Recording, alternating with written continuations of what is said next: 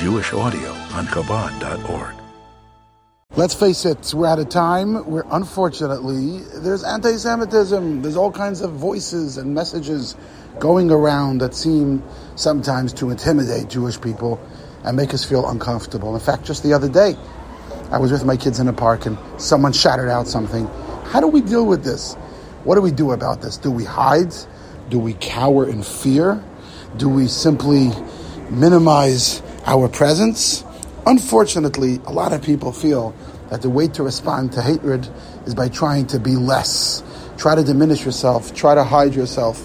What I love about the very first word in this week's Torah portion, just the very first word, just the opening message of the Torah portion, before you even get into the incredible story and Joseph and his brothers, but just at the dramatic moment, Vayigash, and he approached.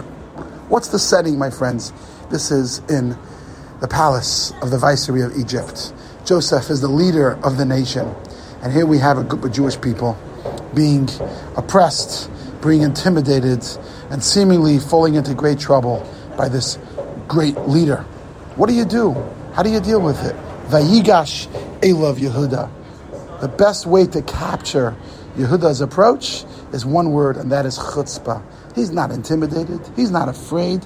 He knows he's here on a message, on a mission from his dear father. He needs to stand up tall. He needs to stand up proud. He needs to get up and demand what has to happen. And that's exactly what he does.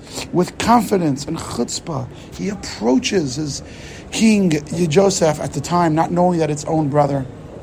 And he approaches his brother standing tall and says, No, you will not take away our brother Benjamin. You will listen to what we are demanding of you and what we are expecting of you. And it is in that moment of tremendous chutzpah and confidence when Joseph's facade comes tumbling down and he's not a villain anymore, rather, he's a hero.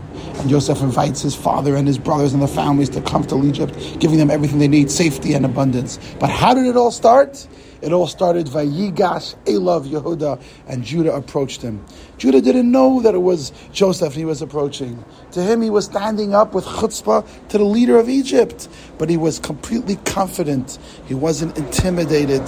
The Rebbe many times spoke about the shift in stature that the brothers experienced from being intimidated to being influential. And the Rebbe says that unfortunately we find a similar progression that has been unfolding for the Jewish people in exile for over 2,000 years. We're living dispersed throughout the world, and sometimes, unfortunately, we are denied our basic liberties and make us feel unwelcome as Jews wherever we are. And naturally, we want to protect ourselves by staying low key and not making any waves. We have the survival instinct. But the Rebbe says, no, we now have to recognize that the world is evolving into a better state, the Messianic state, where Jewish people are not only acknowledged, but we will be respected. But in order for this to happen, we have to stand tall and proud. Vayigash Elav Yehuda. It's not going to work if we are intimidated. This week, this Shabbat, this portion is a portion of chutzpah. It reminds us to stand up tall and stand up proud. And for this, there's so many wonderful stories to share with you.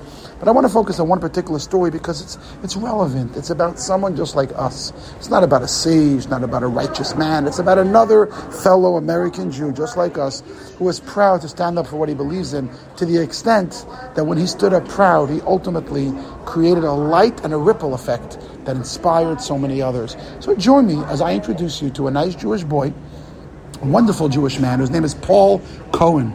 Paul lives in California and he's a chairman of TWC Sports. This is an individual who his professional capacity is a sports agent, and he has negotiated close to a billion dollars in professional baseball contracts, including some incredible blockbuster signings that have become viral, that have had a tremendous impact on the world of sports.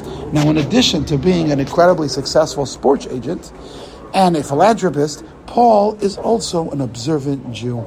And here's a great story that Paul shares about his moment of pride. He tells a story how a few years ago, one of his clients, star pitcher by the name of Tim Hudson, was becoming a free agent. Now, Tim Hudson was a top tier pitcher. He had more than 200 wins as a major leaguer. He was in high demand. And as the signing date was approaching, there were 15 offers on the table, which were then narrowed down to four offers. We're talking about negotiations of hundreds of millions of dollars. It was a Friday afternoon in November. Negotiations were coming down to the wire. Candlelighting time was around 4:30 p.m. Now, some of the general managers knew a little bit about Paul and his Jewishness, but many of them didn't. And they did not know what's going to happen when 3:30 p.m. on a conference call, Paul says, "Gentlemen, at four o'clock we need to wrap up negotiations because Shabbat enters at 4:30, and I need to enter Shabbat calmly, peacefully." As a Jew is meant to enter the holy day of the week. So you have until four o'clock to finalize the decision. They were shocked. They couldn't believe it. We're talking about negotiations worth millions of dollars. What do you mean? What is that? But Paul Cohen said, I'm sorry. He kept on reiterating his point. I'm a Jew and I'm proud and I'll sing it out loud. And this is how Jewish people operate. Shabbat is Shabbat and I will not be available after 4 p.m. At 3.58 p.m., Paul realized he's got to take action. So he calls Bob Evans, the general manager of the San Francisco Giants at the time, and he says, Bobby, we're good to go. It's all you. The Giants are going to get this deal because nobody else is wrapping it up. I'm going to let the other teams know they're out. Now, I'm not going to finalize the details right now because it's almost Shabbat, but let's talk Saturday night. We'll get it all signed and wrapped up. Now, Bobby Evans was not Jewish, and he turns to Paul and he says, Listen, we're so excited to get this contract, but there's no way we could leave things hanging for 24 hours. This is a big, big deal. I'm sorry, Paul. I mean, let, how about this? You do your Shabbat, and I'll just email you some stuff just to sign or just to click, just to click an acceptance. Paul smiled and said, Bobby, it doesn't work that way, my friend. Trust me, it's all good. I'm a Jew. I'm proud. I don't budge. Shabbat is sacred. See you later. And he hung up the phone. Sure enough, after Shabbat, they convened. They completed the deal. Tim Hudson was a San Francisco Giant. Great story, my friends. This is the story of standing up for being a proud Jew, but there's more to the story. I want you to join me as we fast forward two years later. It's Tim Hudson's last game, and he's retiring from the San Francisco Giants. The Giants are playing the Dodgers in San Francisco, and Paul Cohen is there with Hudson's family to watch Tim's final appearance on the mound. And they were lucky enough to be invited to watch the game from the owner's suite. And as Paul is there with his family, suddenly he's approached by the president and the CEO of the Giants, Larry Baer. And Larry walks over to Paul and says, Can we talk for a moment privately on the side? And Paul says, Sure. And as they go over to the side, Larry says, Do you remember, Paul, when we did that Hudson deal two years ago? Sure, I do, said Paul. I remember very clear. So Larry then looks at Paul in the eyes, one Jew to another, and he says, You know, when Bobby Evans called me that day and told me this whole thing about the cutoff time for Shabbat, I was shocked. How could that be? I mean, I understand Shabbat, you're Jewish, but come on, this is a big deal. We're dealing with so many non Jewish general managers. We're in the world of baseball, the world of not professional baseball. What, what, what, what is this? I was shocked. I couldn't believe it. But Bobby Evans told me it's true. I try to call your cell phone. You're going to voicemail. You really shut your phone down at 4 o'clock. I was blown away. I immediately called my wife and I said, Pamela, we haven't had a Shabbat dinner with the kids in years. Please call all the kids. Let's everyone get together tonight. Let them drop their cell phones at the door. We're going to have a proper Shabbat experience because we're Jews, and that's what Jews do. You know what, Paul? Larry continues, and he says, Because of you, we had Shabbat dinner that Friday night.